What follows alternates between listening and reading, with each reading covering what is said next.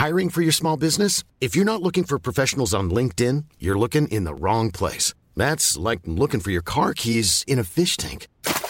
LinkedIn helps you hire professionals you can't find anywhere else, even those who aren't actively searching for a new job but might be open to the perfect role. In a given month, over 70% of LinkedIn users don't even visit other leading job sites. So start looking in the right place. With LinkedIn, you can hire professionals like a professional. Post your free job on linkedin.com slash people today. Ich muss jetzt mal ganz kurz ehrlich mit euch sein und mir auch was eingestehen. Es gibt echt viele Dinge in meinem Leben, bei denen ich absolut unstrukturiert bin. Aber die Nummer eins sind meine Finanzen. Ohne Witz. Es gibt Tage, an denen ich mich einfach nicht traue, auf mein Konto zu gucken. Und wenn ich das dann muss, weil ich weiß, oh, jetzt ist, glaube ich, meine Kreditkartenzahlung mal wieder fällig, dann habe ich richtig doll Herzklopfen. Und dann, äh, weißt du, ich gucke so, so ein bisschen nur mit einem Auge hin, wie bei einem Horrorfilm. So Decke übers Gesicht am liebsten und nur so mit einem Auge irgendwie drauf gucken. Und ganz ehrlich, das kann ja so nicht angehen. Und da passt unser heutiger Partner ganz wunderbar, denn Finanzguru hilft mir jetzt hoffentlich dabei, meine Finanzen in den Griff zu bekommen und mir nicht mehr so viel Stress zu machen. Und wer den Podcast aufmerksam hört, kann sich wahrscheinlich schon denken, dass ich genauso eine Kandidatin bin wie Amanda. Mir geht es da einfach eins zu eins genauso. Ich verliere total schnell den Überblick, auch weil ich ja einfach überhaupt nicht so gut mit Zahlen bin und so. Und da ist Finanzguru die perfekte Anlaufstelle für Menschen wie mich und Amanda, aber wahrscheinlich auch für viele von euch. Bei Finanzguru bekommt ihr nämlich den perfekten Überblick über eure Finanzen. Ihr könnt dort, wenn ihr möchtet, all eure Konten miteinander verbinden, also Girokonto, Kreditkarte, Depot oder auch zum Beispiel eure Kryptobörse. Und dann werden alle Einnahmen und Ausgaben automatisch kategorisiert und für euch übersichtlich in der App aufbereitet. Und nicht nur das, Finanzguru zeigt euch auch alle eure Verträge ganz übersichtlich an. Das heißt, wenn ihr erkennt, dass da ein überflüssiger Vertrag dabei ist, dann könnt ihr den ganz einfach mit einem Fingertipp rechtssicher über die App kündigen. Das sind aber nicht die einzigen richtig coolen Features von Finanzguru. Finanzguru kann nämlich auch noch mehr machen und zwar für euch ganz persönlich. Genau, mit Finanzguru Plus bekommt ihr nämlich detaillierte Budgetanalysen und auch personalisierte Finanztipps, also alles irgendwie perfekt auf euch zugeschnitten. Ihr habt auch Analysen eures Kaufverhaltens, die euch zur Verfügung stehen. Dann könnt ihr nämlich auch Veränderungen planen. Und was ich auch super cool finde, ist die klare Übersicht eurer Ausgaben nach Kategorie, also zum Beispiel Lebensmittel, Shopping, Tanken. Das könnt ihr alles unterteilen. Und das äh, finde ich einfach so viel übersichtlicher und auch viel einfacher dann eben für zukünftige Veränderungen. Veränderungen. Wenn ihr Finanzguru auch ausprobieren wollt, dann haben wir jetzt ein richtig, richtig cooles Angebot für euch. Und zwar könnt ihr mit unserem Code Puppies Finanzguru Plus drei Monate lang kostenlos testen. Und das ist super einfach. Ihr müsst einfach nur die App downloaden, euer Konto verknüpfen und dann in eurem Profil den Code Puppies eingeben. Ganz wichtig, der Code ist nur für NeukundInnen gültig.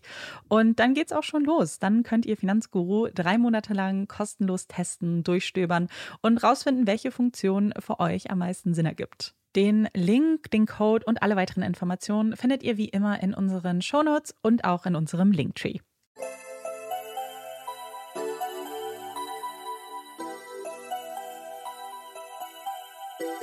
Herzlich willkommen bei Puppies in Crime, unserem True Crime Podcast. Ich bin Marike. Und ich bin Amanda. Marike und ich sind heute mal wieder im Studio. Wir sind schon sehr lange hier. Wir haben gerade auch schon zu Abend gegessen, sind aber zur Mittagszeit gekommen, um euch mal so eine Idee zu geben, wie lange wir immer trödeln. Wir haben nicht, wir haben nicht ganz nee, getrödelt. Wir stimmt. sind seit ein bisschen mehr als vier Stunden jetzt hier. Aber wir haben ein kleines Fotoshooting gemacht. Mhm. Ähm, wir haben schon ein paar. Bisschen gesnackt. Genau. Wir haben auch äh, ein paar Fotos schon in unserer Story geteilt von heute. Und wofür das Fotoshooting ist, seht ihr auch bei uns bei Instagram. Also wenn In ihr uns Story. Genau. wenn ihr uns noch nicht folgt, wird es jetzt auf jeden Fall Zeit und wir freuen uns ganz doll, wenn ihr uns bei Instagram besucht. Ja. Ähm, lohnt sich auch aus dem Grund, dass wir ja immer bei Instagram unsere Folgen ankündigen und zum Beispiel auch mal Fotos zu den Folgen mhm. posten. Und wir werden auch dann nächste Woche bei Instagram nochmal darauf hinweisen, aber wir machen es jetzt auch schon mal.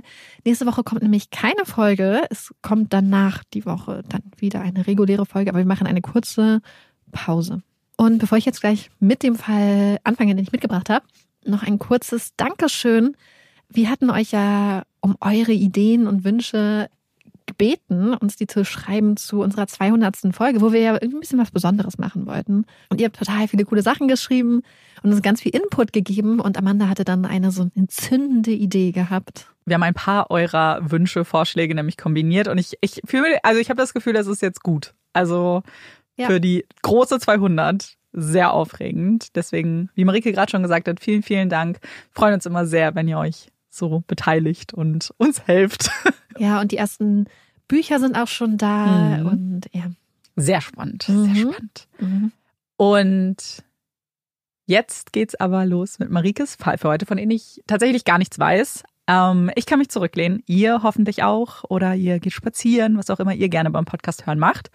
Und dann lauschen wir dir mal. Andrew wird im Frühjahr 1991 als erstes gemeinsames Kind von Debbie und Philip Harper in Oxford geboren und wächst dann in dem kleinen Städtchen Wallingford in der Grafschaft Oxfordshire im Süden Englands auf. Schon in der Schule ist klar, Andrew will zur Polizei. Das ist sein großer Traum, sein Ziel, sein Plan A, neben dem wohl kein weiterer Plan B, C oder D existiert. Es ist ein Traum, der einleuchtend klingt. Andrew ist groß und sportlich, ein gewissenhafter Schüler, ein fürsorglicher älterer Bruder und scheut sich nicht bei Ungerechtigkeiten den Mund aufzumachen.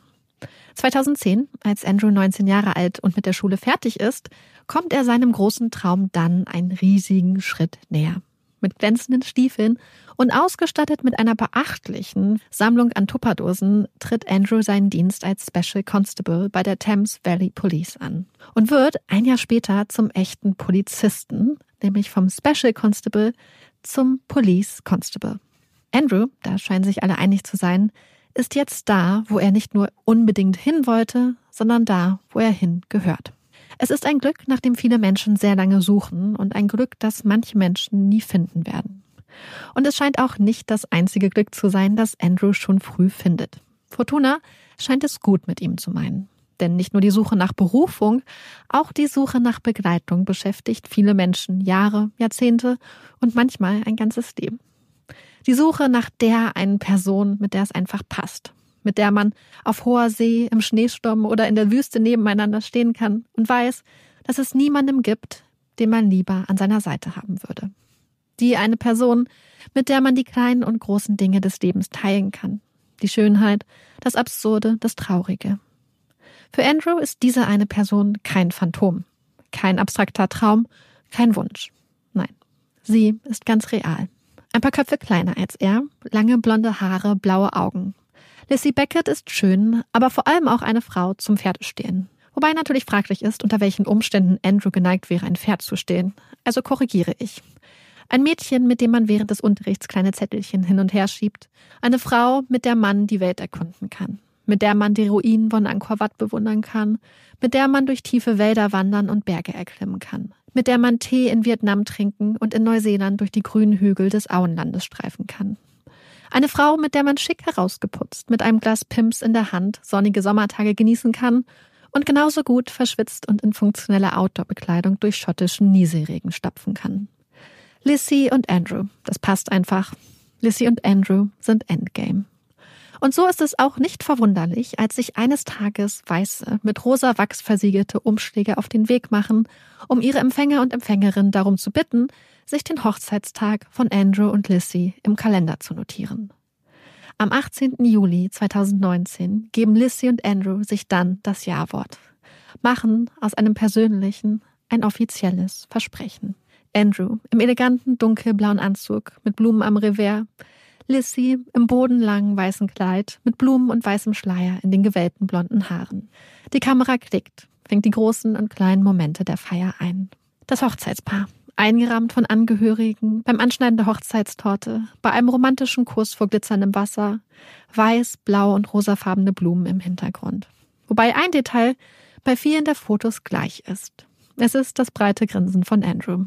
Die Art von Lächeln, die Zufriedenheit und Stolz verstrahlt, die das Wort Honigkuchenpferd auf die Zunge galoppieren lässt. Es ist ein weiterer Traum, der in Erfüllung gegangen ist und der einen vielleicht wirklich für einen kurzen Moment daran glauben lässt, dass irgendwo oben eine Göttin auf Andrew herunterschaut und lächelt. Und auch das nächste Abenteuer steht bald bevor. In einem Monat, Mitte August, soll es in die Flitterwochen gehen. Sommer, Sonne, Strand, glasklares blaues Wasser. Die erste Reise als Mr. und Mrs. Harper. 28 Tage später. Es ist der 15. August. Die Dunkelheit liegt wie eine Decke über dem Land. Hier und da gebrochen durch Straßenlaternen, Autoscheinwerfer und Licht, das durch Gardinenspalten und Fenster in die Nacht strahlt. Die Stundenzeiger der Uhren wandern von der Elf weiter nach oben und der Tag neigt sich langsam seinem Ende zu, als ein Notruf bei der Polizei eingeht. Der Anrufer berichtet, dass sich vier maskierte Männer vor seinem Haus aufhalten würden. Sie seien bewaffnet und vorhin schon einmal da gewesen. Sie klauen mein Quad, berichtet der Mann. Ich gehe da jetzt raus. Ich gehe da jetzt raus. Die Frau von der Notrufzentrale versucht ihn davon abzubringen und weist ihn darauf hin, in welche Gefahr er sich damit begeben würde. Doch das sei ihm egal, erwidert der Mann. Er müsse sein Quad beschützen. Er bittet darum, dass Hilfe geschickt wird. Beobachtet und beschreibt, wie die maskierten Männer ein Abstempseil um den Lenker seines Quads legen und schließlich mit dem Quad im Schlepptau in die Dunkelheit verschwinden. Die Frau von der Notrufzentrale versichert ihm, dass Hilfe in Form mehrerer Polizeistreifen auf dem Weg sei. Sie würden sich unauffällig und leise nähern. Eines der Polizeifahrzeuge, die sich dem Geschehen nun nähern, ist der zivile BMW, in dem PC Andrew Harper und sein Kollege PC Andrew Shaw sitzen. Die beiden, die zusammen Teil des Road Crime Teams sind, haben einen langen Tag in Uniform hinter sich. Ihr eigentliches Schichtende wäre schon um 19 Uhr gewesen, doch die beiden Männer hatten noch drei Stunden länger gearbeitet, ehe sie sich schließlich auf den Weg zurück zur Wache in Abington gemacht hatten. Doch dann kam der Anruf und der Hinweis auf den Quad-Diebstahl. Da ist ein Diebstahl im Gange. Fahren wir hin? hatte Andrew Harper seinen Kollegen gefragt. Sie hatten dann die Schnellstraße verlassen und waren in Richtung des möglichen Einsatzortes gefahren. Die hellen Scheinwerfer des Polizei-BMWs erleuchten die schmale Landstraße, die von dichten Bäumen und Büschen gesäumt wird, als ihnen ein Auto entgegenkommt. Es ist ein Seat, dahinter befestigt mit einem Seil ein Quad, das von einer Person gelenkt wird. Die Enge der Straße zwingt beide Autos zum Abbremsen. Und dann geht auf einmal alles ganz schnell. Die Person, die das Quad gelenkt hat, springt aus dem Sitz und beginnt das Seil vom Lenker des Gefährts zu lösen, während der Seat langsam am Polizei-BMW vorbeifährt. Andrew Harper, der auf dem Beifahrersitz des BMWs sitzt, stößt die Autotür auf. Er springt aus dem Auto und verfolgt die Person, die nun vom Quad zum Seat sprintet. PC Shaw stellt das Blaulicht an. Erleuchtet von den roten Heckscheinwerfern des Polizei-BMWs und dem flackernden blauen Licht wirft sich der Quadfahrer durch eines der Fenster in den wartenden Seat. PC Harper, der ihm dicht auf den Fersen ist, kommt neben dem Wagen zum Stehen. Der Seat fährt an, beschleunigt und rast davon. Und PC Harper, der eben noch im funkelnden Licht dastand, fällt und verschwindet. Er ist weg. Einfach weg. Panisch hält PC Shaw Ausschau nach seinem Kollegen. Hatte er Andrew aus Versehen beim Zurücksetzen überfahren? Er wendet, rast die schmale, dunkle Straße entlang, versucht irgendwie den Seat einzuholen oder Andrew zu finden. Doch anstatt seines jungen Kollegen entdeckt er nur dessen stichsichere Weste am Straßenrand. Während PC Shaws Verzweiflung und Sorge wächst, brettert der Seat durch die Nacht, die schmale Straße entlang. Der Wagen schwenkt hin und her, ist viel zu schnell unterwegs. Autos, die dem Seat entgegenkommen, müssen ausweichen, um einen Frontalcrash zu vermeiden. Mit hoher Geschwindigkeit nähert sich der Seat der A4 einer großen Fernverkehrsstraße und rast, ohne anzuhalten, über die Kreuzung, zwingt einen anderen Autofahrer, der gerade auf der A4 unterwegs ist, eine Vollbremsung hinzulegen. Die Scheinwerfer des Autofahrers erhellen die Straße, leuchten den Seat an, der nun vorbeirast. Der Blick des Autofahrers bleibt hängen. Da ist irgendetwas hinter dem Seat. Irgendetwas wird hinter dem Auto hergeschleift. Nein, es ist kein etwas. Es ist ein Körper, ein Mensch. Ein Mensch, den nun auch die Insassen von zwei Polizeiwagen, die an der Kreuzung gewartet hatten, sehen können. Blaulichter werden eingeschaltet, die Polizeiwagen setzen sich in Bewegung.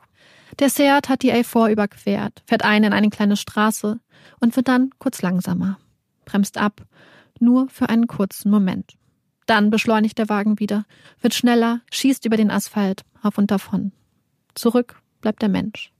Der Körper, der Sekunden zuvor über die Kreuzung geschleift wurde. Es ist ein großer Mann, der nur noch Schuhe und Socken trägt, Fetzen einer dunklen Hose, Fetzen einer Polizeiuniform. Die Polizisten, die jetzt bei ihm sind, die sich über ihn beugen, kennen den Mann, doch erkennen können sie ihn nicht. Die Officers versuchen alles, um den Verletzten zu retten. Einer der Polizisten redet ihm gut zu. Bleib bei mir. Der Krankenwagen ist bald da. Alles wird gut. Als der Krankenwagen schließlich da ist, kommt die Erleichterung. Jetzt sind die Profis da. Jetzt muss doch wirklich alles gut werden.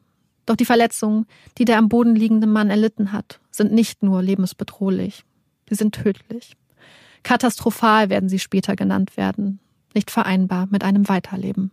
Um 23.45 Uhr wird PC Andrew Harper für tot erklärt. 91 Sekunden. 91 Sekunden hat es gedauert. Von dem Moment, in dem Andrew Harper bei dem Versuch, den flüchtenden Quaddieb aufzuhalten, ohne es zu merken, in die Schlinge des am Boden liegenden Abschleppseils getreten war und das Seil ihn, als er Seat losfuhr, von den Füßen riss. 91 Sekunden, in denen der Seat mit einer durchschnittlichen Geschwindigkeit von fast 70 kmh durch die Nacht raste. 91 Sekunden, in denen Andrew über den Asphalt gezogen wurde, in dem der Schlangenlinien fahrende Seat seinen Körper hin und her warf. 91 Sekunden, ehe Andrews Füße sich aus der Schlinge des Abschleppseils lösten und er auf der Straße liegen blieb. 91 Sekunden. Bei der Autopsie von Andrews Leiche wird unter anderem eine Kopf- bzw. Hirnverletzung festgestellt werden. Die Verletzung stammt wohl von dem Moment, in dem Andrew nach hinten fiel, mit dem Kopf auf die Straße aufschlug. Er war wahrscheinlich sofort bewusstlos gewesen. Der Morgen bricht an. Ein Morgen ohne Andrew. Weiß-blaue Zelte der Polizei stehen an der Kreuzung der A4. Absperrband festgespannt. Menschen in weißen Schutzanzügen mit blauen Einmalhandschuhen an den Händen laufen Schulter an Schulter die Straße entlang, kriechen dicht an dicht über den Rasen, wollen keinen Grashalm und keinen Quadratzentimeter übersehen. Menschen kommen, bringen Blumen, kleine Zettel mit Nachrichten, Polizeiabzeichen, Fotos. Menschen weinen, schweigen, beten, sagen Danke. Schweigeminuten bei der Polizei. Fußballteams halten inne und erinnern. In Andrews Heimatstadt Wallingford werden blaue Schleifen aufgehängt und blaue Bänder geklebt. Zwei Monate nach seinem Tod findet die Trauerfeier für Andrew in der wunderschönen Christchurch Cathedral in Oxford statt. Hunderte Menschen sind gekommen, um sich von Andrew zu verabschieden. Drei Monate zuvor hatte Lissy Harper weiß getragen, bunte Blumen und Schleier im Haar. Hatte Andrews Hand gehalten, ihn angelächelt, angestoßen auf die 13 gemeinsamen Jahre, die hinter ihnen und auf all die gemeinsamen Jahre, die noch vor ihnen liegen würden. Till death do us part, hatten sie sich versprochen, bis dass der Tod uns scheidet. Jetzt trägt Lissy schwarz und wendet sich an die Menschen in der Kathedrale. Heute möchte ich dem liebevollen, mutigen und liebenswürdigen Mann, den wir alle kennen, gedenken. Wir sind heute alle nur für dich da. Von dem süßen, schnachsigen, rotgesichtigen Jungen, der mir kleine Zettelchen im Unterricht zusteckte, zu dem starken und loyalen Mann, der du geworden bist. Ich wusste immer, wie besonders du warst. Wir haben oft darüber geredet, wie viel Glück wir haben, dass wir uns gefunden und gehalten haben. Echte Childhood Sweethearts, die einander mit jedem vergangenen Tag ein bisschen mehr liebten. Nicht ein einziger Tag verging, ohne dass wir einander Ich liebe dich gesagt hatten. Du hast mir immer gesagt, dass wir ein Team seien und dass wir all die Hindernisse des Lebens gemeinsam nehmen würden. Wie ich mir wünschte, du wärst jetzt an meiner Seite. Die schwerste Herausforderung ist es, dich zu verlieren. Wir haben es geschafft, die letzten 13 Jahre mit so vielen unglaublichen Erinnerungen zu füllen, die Welt zu bereisen, ein Haus zu kaufen, zu heiraten. Du hattest eine ansteckende Liebe für das Leben, hast jeden Tag mit Lachen gefüllt und all die kleinen Dinge wertgeschätzt. Du warst immer ein Beschützer gewesen, ob in deiner Rolle als großer Bruder, leidenschaftlicher Freund, liebevoller Ehemann oder als Hüter des Friedens für die Öffentlichkeit. Es war deine höchste Priorität gewesen, andere zu beschützen. Nicht nur bei deiner Arbeit, sondern auch in deiner Familie. Alles war irgendwie immer in Ordnung, wenn du da warst. Andrew war stark, aber er war auch unerschütterlich gutherzig. Ein sanfter Riese mit einem Herz aus Gold. Er trug seine Uniform mit Stolz und hatte versprochen, sich dem Bösen entgegenzustellen und das Gute zu feiern. Er liebte es, Teil eines Teams zu sein und hatte eine bewundernswerte Arbeitsmoral. Wenn ich mich hier heute umschaue, dann weiß ich, dass er von seinen Kollegen und hochgeschätzt und als engagiert, gutherzig und fair bekannt war. Acht Monate später, im Juni 2020, richten sich die Augen auf The Old Bailey in London. Hier, vor dem Central Criminal Court of England and Wales, beginnt der Prozess im Fall Andrew Harper. Es ist der zweite Auftakt. Der Ausbruch der Corona-Pandemie, der folgende Lockdown in ganz England hatte dem ersten Prozess ein vorzeitiges Ende gesetzt. Auf der Anklagebank sitzen drei junge Männer. Henry Long, 19 Jahre alt, Albert Bowers, 18 Jahre alt, und Jesse Cole, auch 18 Jahre alt. Die drei Angeklagten waren vor dem 15. August bereits mehrmals gemeinsam Thieving, also auf Diebestour gegangen und hatten für weitere Expeditionen 150 Pfund zusammengelegt und gemeinsam ein Auto, einen Seat, gekauft. Am 14. August waren die drei, gemeinsam mit einem Bekannten, durch die Gegend gefahren und hatten Ausschau nach möglichem Diebesgut gehalten. Im Zuge dieser Tour waren sie in einen Bauwagen eingebrochen und hatten, neben diversen Werkzeugen, ein Abschleppseil geklaut, um es bei späteren Diebestouren einzusetzen. Am nächsten Tag, am 15. August, hatten die vier sich wieder auf den Weg bzw. auf Erkundungstour gemacht. Die Tour hatte sie zum Privet House, einem alten Steinhaus im georgianischen Stil geführt, das gerade einigen Renovierungsarbeiten unterzogen wurde. Als der Seat am 15. August mit abgeklebten Nummernschildern die Auffahrt zum Privet House entlangfährt, ist es später Nachmittag. Henry Long, der Fahrer, hält vor dem Haus und zwei seiner Mitfahrer, die Gesichter versteckt hinter schwarzen Sturmhauben, steigen aus dem Wagen und gehen geradewegs auf das Quadbike des Hausbesitzers, das auf dem Hof steht, zu. Als der Eigentümer des Hauses, der gerade im Garten am Werkeln ist, die jungen maskierten Männer anspricht und sich erkundigt, ob er ihnen helfen könne, drehen die beiden wieder ab. Sie gehen zurück zum Seat, steigen ein und das Auto fährt wieder weg. Am Abend gegen 11 Uhr, am Abend gegen 11 Uhr kehren sie dann zurück. Dieses Mal zu dritt. Long sitzt wieder am Steuer. Sie fahren die Auffahrt zum Private House entlang und halten vor dem Haus. Der Eigentümer des Hauses, der eigentlich schon im Bett liegt, bemerkt das Scheinwerferlicht und entdeckt den Seat vor seinem Haus. Er beobachtet, wie Cole und Bowers, beide maskiert, aus dem Wagen steigen und zu seinem Quad gehen. Er wählt den Notruf und schaltet das Hoflicht ein, um die Diebe abzuschrecken. Doch das Licht bewirkt nichts. Cole und Bowers befestigen das Abschleppseil, das sie am Tag zuvor aus dem Bauwagen geklaut hatten, nun am Lenker des Quadbikes. Cole schwingt sich in den Sattel, Bowers steigt zurück in den Wagen und Long tritt auf das Gaspedal. Sie fahren davon. Wenige Minuten später trifft dann der Seat auf der schmalen, dunklen Straße auf den BMW von PC Shaw und PC Harper. Wie zuvor verabredet, springt Cole vom Quadbike, löst das Abschleppseil vom Lenker und rennt zum Seat. PC Harper hinterher. Cole springt durch das Wagenfenster in den Seat, landet auf Bowers und schreit Long an, dass er losfahren solle. PC Harper, der ohne es zu merken in die Schlinge des Abschleppseils getreten war, werden die Füße unter dem Körper weggerissen. Er schlägt mit dem Kopf auf dem Asphalt auf und wird dann 91 Sekunden hinter dem Seat hinterhergeschleift. Wenige Minuten nachdem PC Harpers Körper sich aus der Schlinge gelöst und von seinen Kollegen gefunden wurde, hatte die Polizei den Seat auf dem Gelände eines Caravan Parks gefunden. Das Abschleppseil war immer noch am Auto befestigt gewesen. Hier, auf dem großen, betonierten, von Menschenhundenzäunen eingegrenzten und von Schutt und Müll umgebenen Grundstück hatte die Polizei daraufhin zehn Menschen, Jungen und Männer im Alter von 13 bis 30 Jahren, festgenommen. Darunter auch die drei Angeklagten. Während weder Bowers noch Cole sich der Polizei gegenüber äußern, gibt Long an, den Abend im Caravan Park verbracht und Fast and Furious geschaut zu haben. Am Ende hatte das Ermittlungsteam mehr als 1000 Hausbesuche gemacht mehr als 1200 Zeuginnenaussagen aufgenommen und war mehr als 1100 Spuren nachgegangen. Handydaten, Aufzeichnung von Überwachungskameras sowie die kriminaltechnische Untersuchung von Kleidung und Seat hatte schließlich auf die Beteiligung der drei Angeklagten gedeutet. Und so geht es auch in diesem Prozess nun nicht mehr um die Frage, ob Long Bowers und Cole in der Nacht des 15. August 2019 das Quadbike stahlen sondern darum, ob die drei Angeklagten sich des Mörder oder des Manslaughter schuldig gemacht hatten, wobei Henry Long sich des Manslaughter schon für schuldig bekannt hat. Wir hatten im vorletzten Fall ja schon etwas eingehender über die Unterscheidung zwischen Mörder und Manslaughter im englischen Recht gesprochen, speziell bezüglich des sogenannten Voluntary, also vorsätzlichen Manslaughter. Long hat sich in unserem jetzigen Fall jedoch in einem Fall des sogenannten involuntary, also nicht vorsätzlichen Manslaughter, schuldig bekannt, was man ungefähr mit einer fahrlässigen Tötung vergleichen kann. Und von diesem involuntary Manslaughter gibt es zwei Varianten. In unserem Fall einschlägig ist die Variante des Unlawful and Dangerous Act Manslaughter, wo sich die Strafbarkeit wegen Manslaughter daraus ergibt, dass der Täter oder die Täterin eine gefährliche, rechtswidrige Handlung vorgenommen hat, die zum Tod einer anderen Person geführt hat. In Longs Fall die Tatsache, dass Teil des Planes bzw. der Absprache zum Quad-Diebstahl die Vereinbarung war, dass er im Falle einer Konfrontation oder Verfolgungsjagd mit der Polizei auch extrem gefährliches, andere Menschen gefährdendes Fahrverhalten an den Tag legen würde, um sich der Strafverfolgung zu entziehen. Den Vorwurf des Mordes, der von der Staatsanwaltschaft erhoben wird, streitet er ab. Ihm sei nicht bewusst gewesen, dass PC Andrew Harper hinter dem Auto hergeschleift wurde.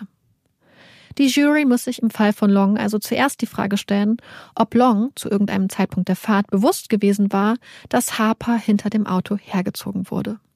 Beantworten die Geschworenen diese Frage mit Nein, dann kann Long nicht wegen Mörder schuldig gesprochen werden.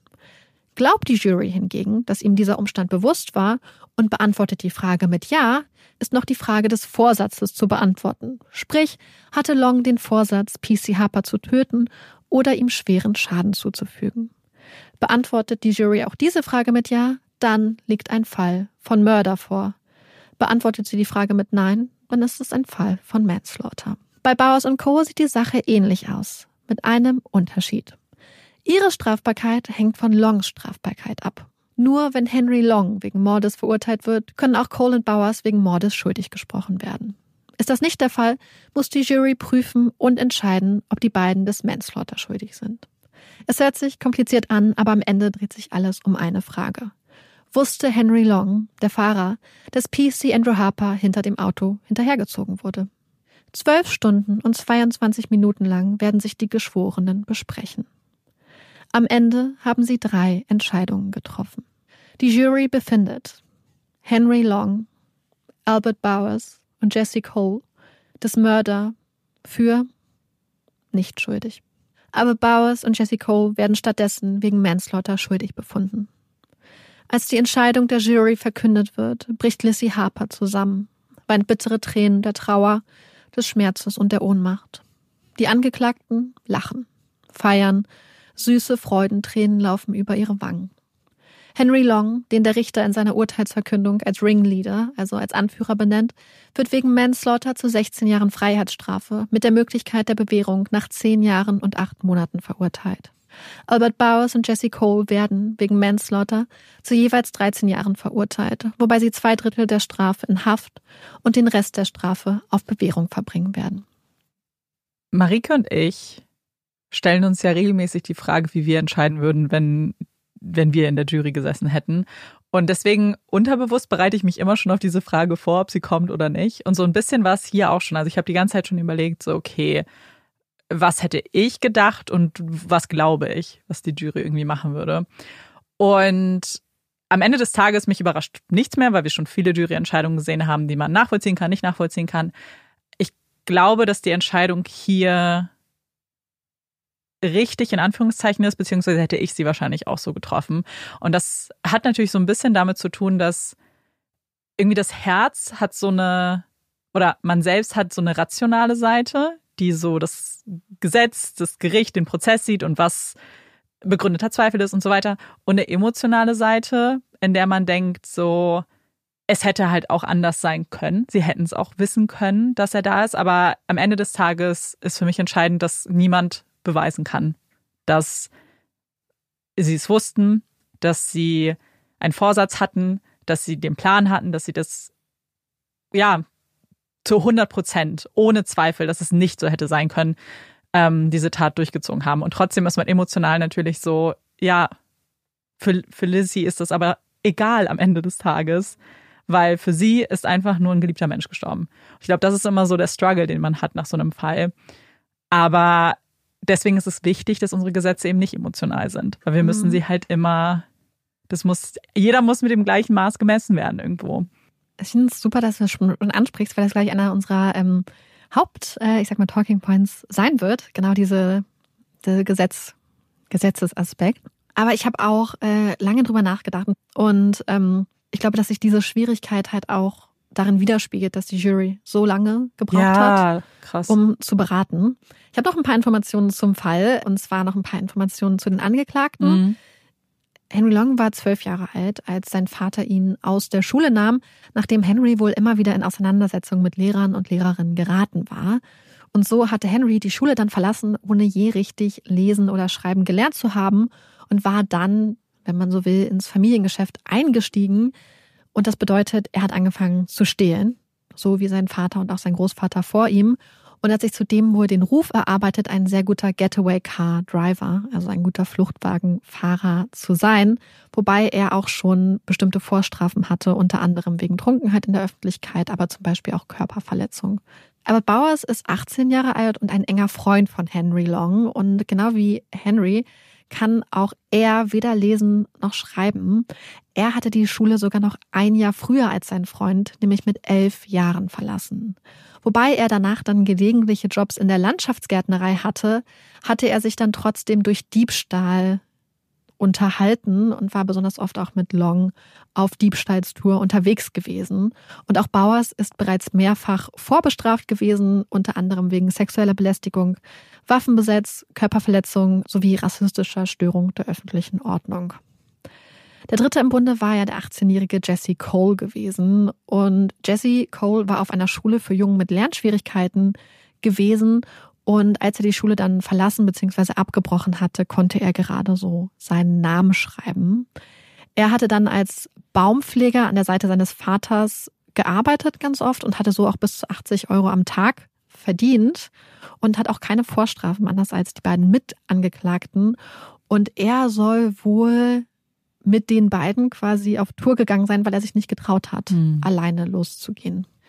Und wir haben ja immer so diese Sentencing Remarks, also wo der Richter oder die Richterin das Urteil begründet.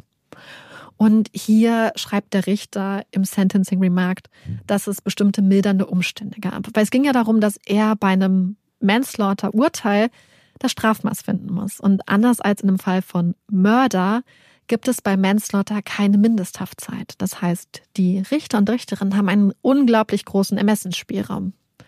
Er hat aber gesagt, dass es sich um ein unglaublich schweres Delikt handelt, einen unglaublich schweren Fall von Manslaughter und hat deswegen dann immer quasi so einen Starting Point ausgerechnet. Also eigentlich würde ich jetzt ähm, sagen, zum Beispiel 24 Jahre Haft oder so und hat das dann immer quasi reduziert anhand der mildernden Umstände.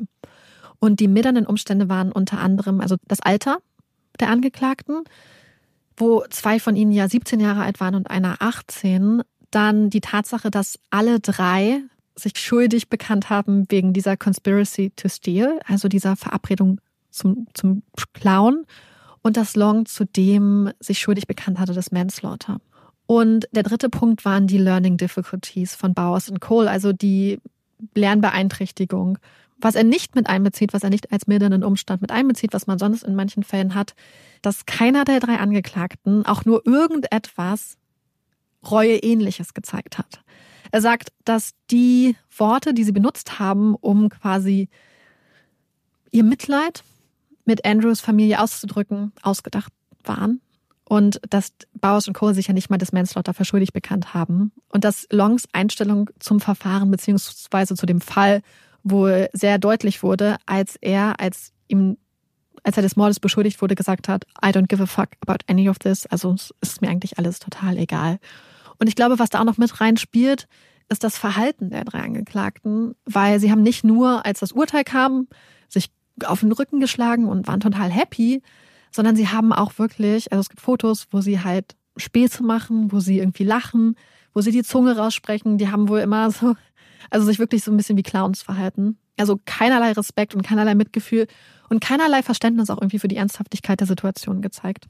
Das war auch mein Gefühl, als du das erzählt hast mit deren Reaktion beim Urteil, weil ich das Gefühl habe, dass es nicht dafür spricht, dass das grausame Menschen sind, so grausame Jungen, die einfach so komplett, ich glaube, es spricht für eine, für eine Art von äh, komplett Realitätsferne zu dieser Situation. Ich glaube, es spricht für Empathielosigkeit tatsächlich ein bisschen und für so eine Abgebrühtheit. Und jetzt, nachdem ich deren Backstory kenne, ergibt das für mich total viel Sinn.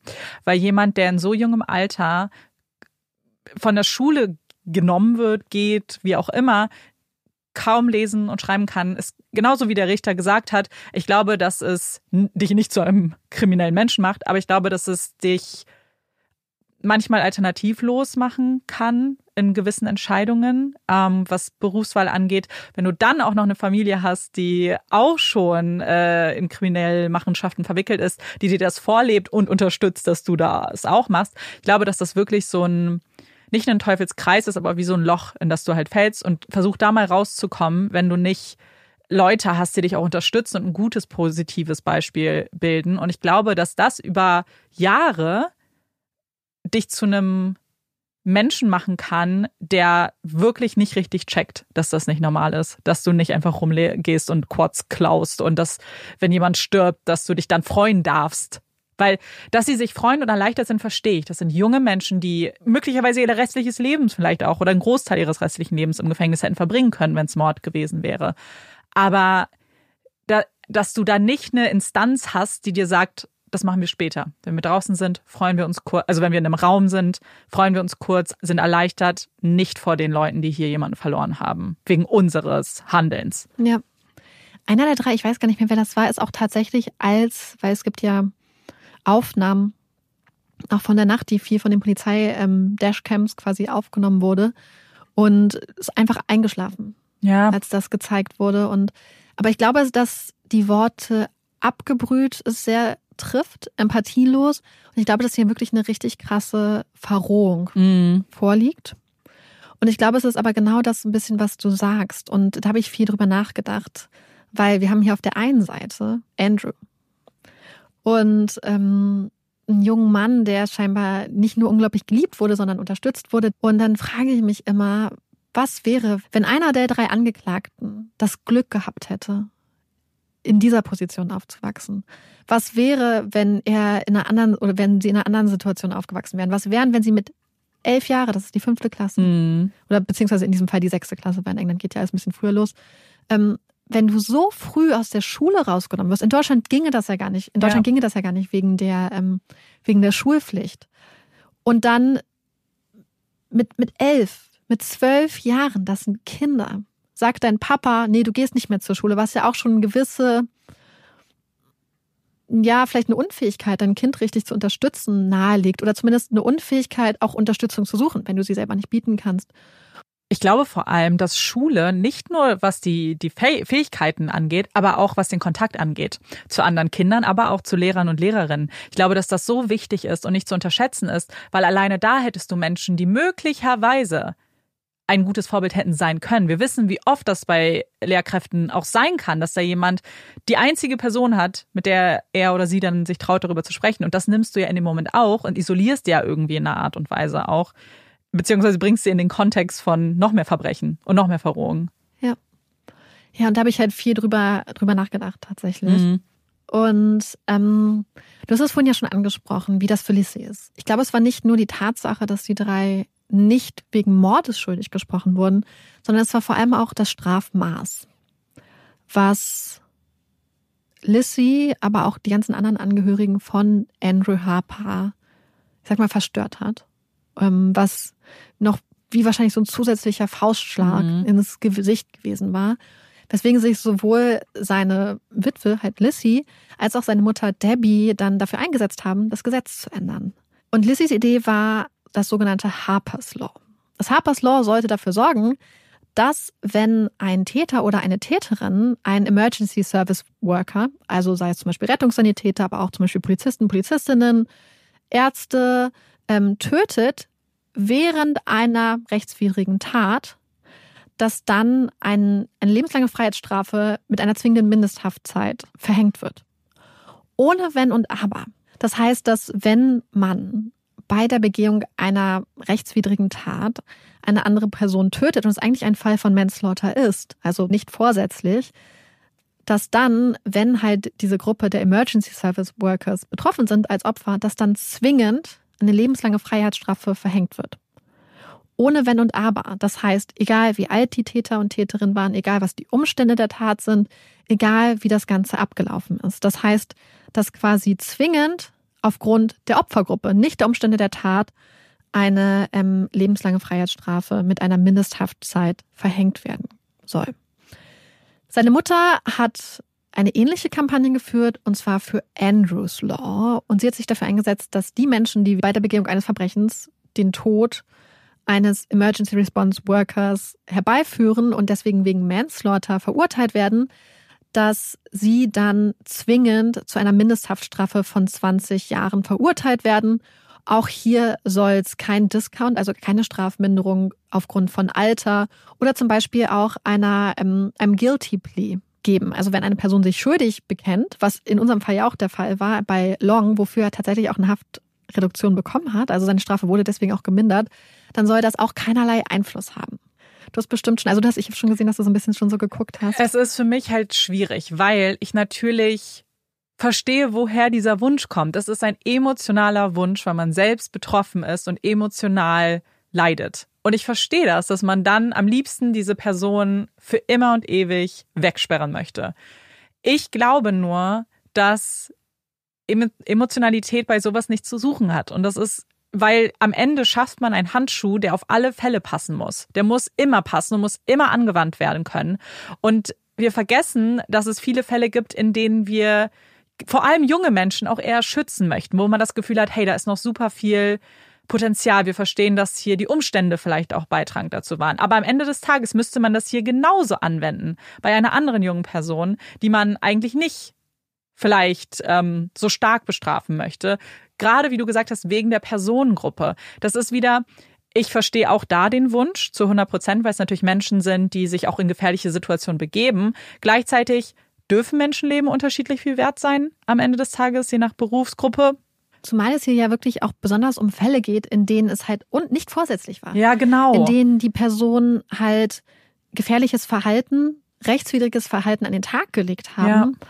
Aber eigentlich gar nicht zum Beispiel mitbekommen haben, dass die Person getötet wurde. Was als Kritik vorgebracht wurde, ist, dass es ja, also in England ist es ja so, dass normalerweise jeder, jede Person, die erstmal getötet wird von einer anderen Person, ein Fall von Mörder ist. Also Mörder da entspricht ja eher so unserem mhm. Totschlag quasi. Und dass die Fälle von Manslaughter verschiedene Fälle sind, die so ein bisschen wie so ein minderer Fall, beziehungsweise wie eine fahrlässige Tötung so anzusehen sind, beziehungsweise damit verglichen werden können. Und ähm, Experten und Expertinnen haben halt kritisiert, dass genau diese wichtige Entscheidung, diese wichtige Unterscheidung, die ja auch aufgrund von so kognitiven Elementen getroffen wird, dass diese Unterscheidung zwischen also mhm. Mörder mhm. und Manslaughter komplett aufgehoben wurde, ja. würde, dass es halt eben keinerlei Spielraum mehr gibt und dass halt auch Tatsachen, wie du gesagt hast, wenn das Alter nicht berücksichtigt mhm. werden kann, dass das halt ganz problematisch ist, dass ähm, Richterinnen und Richtern hier viel viele Möglichkeiten genommen werden, weil die Sache ist ja die, sie haben ja die Möglichkeit, sehr, sehr hohe Strafen zu verhängen, wenn sie das für angemessen halten. Und eine Sache, die auch gesagt wurde, und das ist ja zum Beispiel auch, dass die Tatsache, wie, wie Reue wird nicht berücksichtigt, ob Leute danach irgendwas gemacht haben, um, ob sie auf die Familien des Opfers zugegangen sind, ob sie sich vielleicht, was ist, wenn sie sich, es sind ja auch Fälle möglich, in denen die Familien von Opfern vergeben in denen die Familien sagen würden, all das, wenn die Familie, Wünsche von Familien könnten alle nicht mehr berücksichtigt werden. Wenn sie sagen, hey, hier ist eine junge Person, die einen riesigen Fehler begangen hat. Es wären vielleicht manchmal Fälle, wo man sagen würde, ein Richter sagen würde, hey, von meinem Gefühl her wären das jetzt vielleicht fünf Jahre Haft, weil ich ganz viel Potenzial auch sehe, weil ich sehe, dass es ein großer Fehler ist und ich sehe, dass diese Person sich ändern will. Aber du, die Person würde zwingend zu 20 Jahren beziehungsweise einer lebenslangen Haftstrafe verurteilt werden. Und was auch gesagt wurde von einem Experten, das fand ich auch sehr einleuchtend, ist, dass ja auch ein Schuldbekenntnis nicht angerechnet werden würde. Mhm. Das heißt, dass in diesen Fällen Täter und Täterinnen davon nicht profitieren würden und keinerlei Anreiz hätten. Und ob dann nicht viele Täter oder Täterinnen, die eigentlich bereit wären, sich schuldig zu bekennen, auch als, als Anerkenntnis ihrer Schuld, auch als Schritt auf ja. zum Beispiel Opferfamilien zu, auch als vielleicht auch zugehen auf das Rechtssystem und auf die Rechtsordnung, dann vielleicht im Zweifelsfall sagen würden, okay, es bringt mir gar nichts. Warum soll ich es dann nicht auf den Prozess ankommen lassen? Ja. Warum probiere ich es nicht? Was ist, wenn die Jury irgendwie Mitleid mit mir hat? Was ist, wenn die Jury irgendwie verstehen kann? Was ist, wenn die Jury eigentlich so noch was anderes sieht und und dass das halt ähm, unter Umständen halt auch noch viel belastender mhm. für die Familien auch sein könnte? Naja, weil der Fall jetzt ist ja einer, wo man eigentlich alles ziemlich klar wusste. Aber was ist mit all den Fällen, wo super viele Informationen fehlen?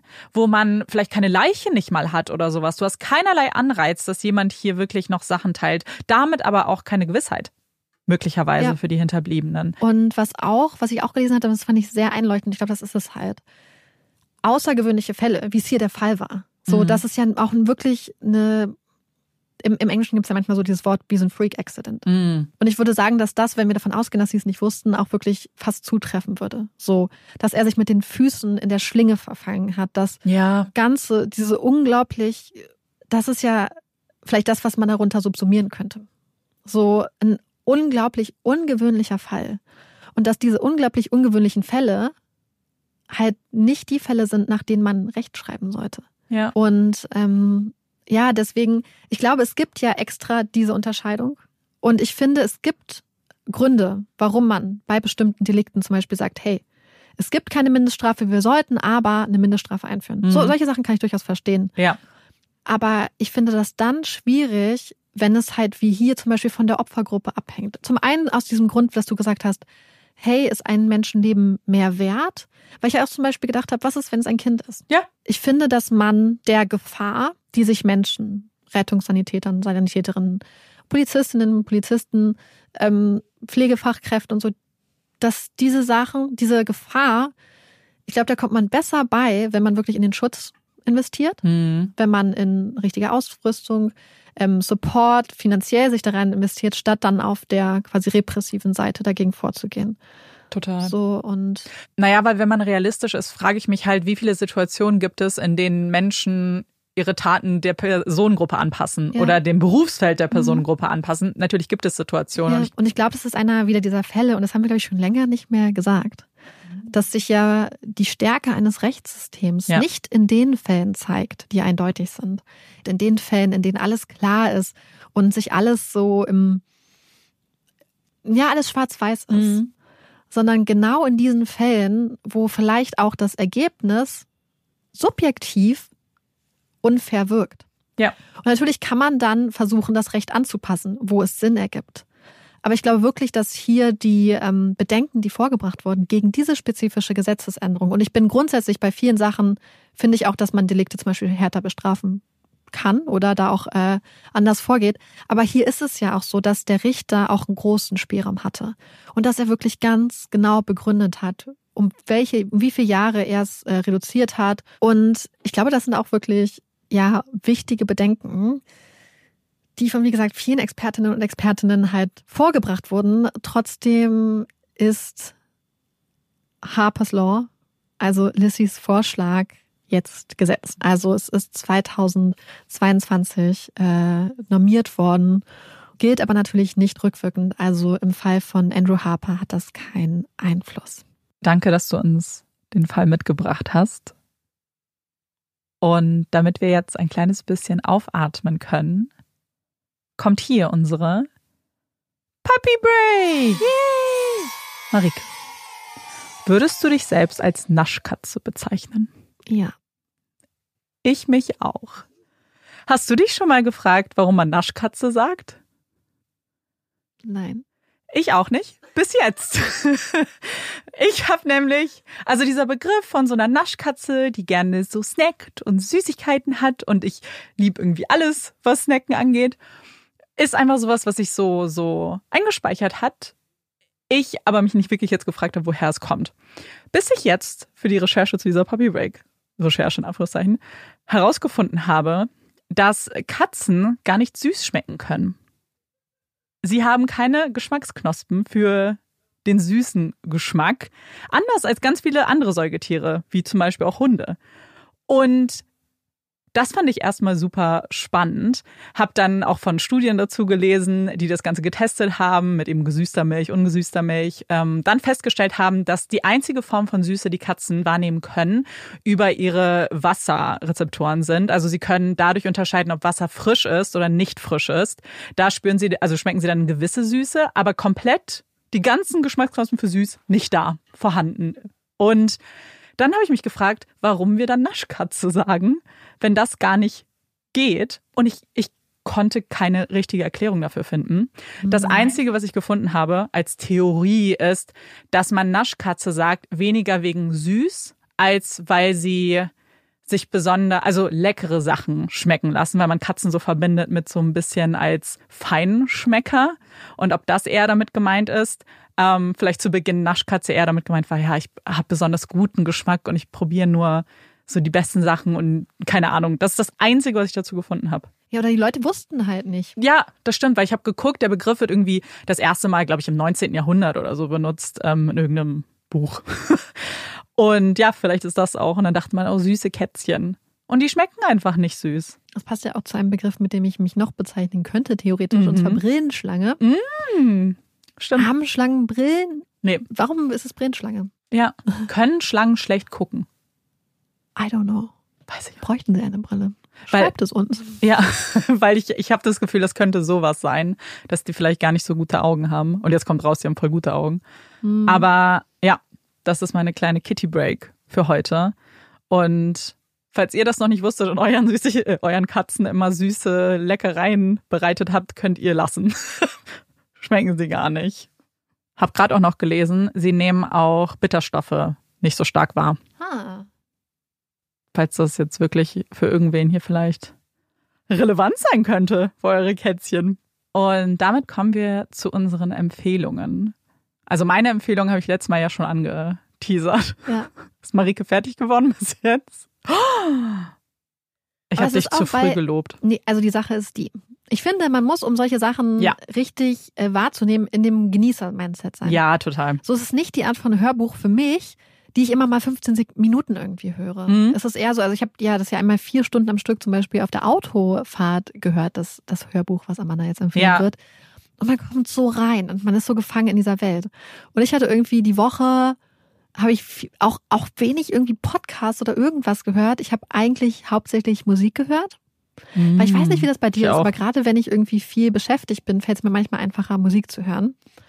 Ähm, und war nicht so aufnahmefähig. Und deswegen wollte ich auch nicht diesen Geistes, also das, das Hörbuch quasi an diesen Geisteszustand verschwenden. Weißt du, was ich meine? Ja, geht mir auch so. Also ich muss schon in the mood sein. Aber manchmal, wenn mich halt Hörbücher so fesseln, dann will ich auch immer, dann freue ich mich immer auf jede Gelegenheit, wo ich es hören kann. Das war nämlich bei dem Hörbuch so. Vielleicht sollten wir auch sagen, worum es geht. Und wer es nicht mitbekommen hat, wir haben halt letzte Woche schon gesagt, dass ich es Marike empfohlen habe und sie es deswegen hört. Und deswegen will ich es euch jetzt auch unbedingt empfehlen. Und zwar geht es um das Buch Vera Wongs Unsolicited Advice for Murderers von Jesse Q. Sutanto. Ich habe gerade mal gegoogelt, ob es das auf Deutsch gibt. Ich sehe es jetzt tatsächlich noch nicht auf Deutsch. Es ist aber ja auch gerade erst erschienen. Also vielleicht kommt da noch was. Und für mich war das der Beginn in das Genre Cozy Mystery. Also quasi Kriminalgeschichten, die aber in einem gemütlichen Setting stattfinden und gemütlich gemeint, dass es viel um die Charaktere geht, dass man vielleicht noch so zwischenmenschliche Beziehungen hat, dass das genauso eine große Rolle spielt wie das Verbrechen, das man vielleicht auflöst. Es geht auch um ein Verbrechen in dem Buch und vor allem geht es um Vera Wong, eine ältere Dame, ursprünglich aus China stammt. Und sie lebt jetzt alleine, weil ihr Mann verstorben ist, ihr Sohn ist ausgezogen und sie betreibt einen kleinen Teeladen, der nicht ganz so gut läuft. Und eines Tages betritt sie diesen Teeladen und auf einmal liegt da eine Leiche. Und Vera entscheidet, dass sie auf jeden Fall die Polizei unterstützen möchte, erstmal bei diesen Ermittlungen, relativ schnell aber feststellt, dass die gar nicht so fähig sind, wie sie findet, und das Ganze einfach übernimmt. Und sie sucht also nach Verdächtigen, findet die relativ schnell, weil die nämlich wieder zurück zum Tatort kommen. Und jeder, der sich ja ein bisschen mit Crime beschäftigt, weiß, dass das sehr verdächtig ist. Und dann geht es natürlich ganz viel um die Beziehungen zwischen all den Charakteren. Es wird auch aus unterschiedlichen Perspektiven erzählt. Man weiß gleich, dass es irgendwie Geheimnisse gibt und wie, man weiß noch nicht so richtig, wie alle miteinander vielleicht auch verknüpft sein könnten.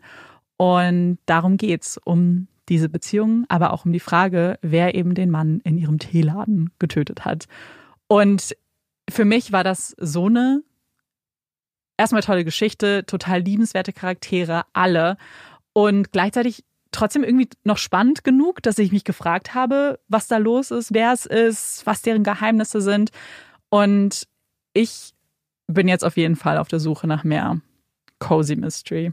Unglaublich, unglaublich cute, unglaublich, ich fand es super geschrieben. Mhm. Und ich habe dann drüber nachgedacht, weil ich mich auch kurz vorher noch ein anderes Buch gelesen hatte, was ich mit 18 schon gelesen hatte, wo ich auch sehr viel lachen musste. Und dann ist mir aufgefallen, dass ich schon recht lange irgendwie nicht mehr so richtig krass witzige Bücher gelesen habe. Mhm. Und zwar so richtig witzige Mhm. Bücher. Und wir haben jetzt auch die ähm, Book Challenge zum Thema Emotionen. Und mich würde es total interessieren, welche Bücher ihr empfehlen könnt, die so wirklich richtig lustig sind. Mhm. So wirklich, dass man sie liest und lacht. Weil Ja. das hat mir so viel Spaß gemacht. Und deswegen möchte ich keine Empfehlung abgeben, außer dass ich mich bei Amanda ganz, äh, ganz, ganz klassisch mit reinhange. Ähm, aber mich würde es halt, also ich würde mich total über eure Empfehlung zum Thema Funny Books, also unglaublich witzige Bücher, freuen. Marike und ich haben schon kurz vorher drüber geredet, ähm, als wir auch schon über das, das Buch geredet haben. Weil ich muss sagen, also im, oftmals, wenn ich zum Beispiel auch so Rom-Com lese als so Titelbeschreibung für Bücher, nicht für Filme, ähm, irgendwie weiß ich schon, ich weiß nicht, ob das Com so groß geschrieben wird. Ähm, und ich will es nämlich, eigentlich will ich eine Com-Rom. Das fände ich richtig cool, wenn der, die Priorität der Comedy-Teil wäre. Weil ich finde es auch so cool, wenn man lachen kann in Büchern über Bücher, über das, was sie sagen. Genau, deswegen her mit euren Tipps, würde mich tatsächlich auch interessieren. Und ich habe einen, also ich habe keine Hot Take, aber ich habe einen, nicht einen Update, aber eine Art Empfehlung zu einem Hot Take, den ich schon ganz, ganz lange, ist wirklich ewig her, dass wir darüber gesprochen haben.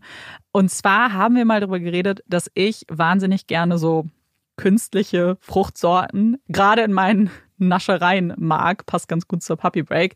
Ich liebe halt alles, was so nach Wassermelonen schmeckt, was nach Kirsche schmeckt, noch was nach Erdbeere schmeckt und nichts davon schmeckt ja wie das Obst. Müssen wir ja mal ganz ehrlich sein. Das ist ja wie die Chemi so chemische Vorstellung von der Wassermelone. Und ich hatte aber ein bisschen den Struggle, weil ich gar nicht so viele Süßigkeiten gefunden habe, die so schmecken, erst recht welche, die vegan sind und habe jetzt zwei. Und die wollte ich mit euch teilen, falls es euch genauso geht wie mir. Und die sind beides von den Eigenmarken von Discountern. Bei dem einen ist es Penny. Da gibt es so eine Gummibärchensorte, die heißt Sweet Watermelon. Fand ich richtig gut. Richtig lecker. Ähm, gibt es auch in Kirsche, glaube ich, als Sour Cherry. Die habe ich noch nicht probiert, aber werde ich auch demnächst.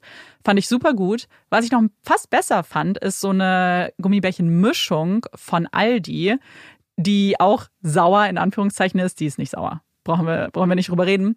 Aber in dieser Mischung gibt es Wassermelone, Erdbeere und Ananas. Und ich war so begeistert. Ich war so happy, weil irgendwie ich hatte, also manchmal bin ich halt auf der Suche auch nach gerade Wassermelonen, Gummibärchen. Ähm, und dann habe ich jetzt gleich zwei in kürzester Zeit gefunden, die ich richtig lecker fand. Und dann dachte ich, empfehle das. Alle Gummibärchen, Freunde und Freundinnen, Ja. Auf zu Aldi und Penny. Penny. so, Das war's. das war's. Das war's jetzt mit unserer heutigen Folge. Kleine Erinnerung nochmal, nächste Woche fällt aus. Wir hören uns dann übernächste Woche wieder. Und wir hoffen, euch hat diese Folge gefallen. Und wir hören uns dann beim nächsten Mal wieder. Ich bin Amanda Ich bin Marike. und das war Puppies in Crime. Tschüss.